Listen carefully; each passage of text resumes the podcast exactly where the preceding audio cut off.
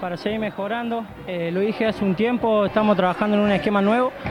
Eh, es un esquema que nos permite tener mucho más posesión, mucho más juego que, que el esquema anterior, así que bueno, estamos tratando de moldar el esquema que nos pide el entrenador. ¿Ese esquema es el 4-3-3? Exactamente, 4-3-3. Enzo, tuviste la más clara de unión este, en este segundo tiempo. ¿Qué, qué te pareció? ¿Qué, ¿Qué, sensaciones te dejaron? Sí, quería hacer gol primero, bueno, porque eh, tengo una, perrita de dos años que me falleció hoy y está mi novia sola en casa. Bueno, primero quiero mandar un saludito que se la bancó sola y después, bueno, quería hacer gol por ella. No se me dio, bueno, eh, yo creo que se están guardando para el campeonato. Hablando del campeonato, que debutarán el último fin de semana de enero ante el conjunto de Banfield.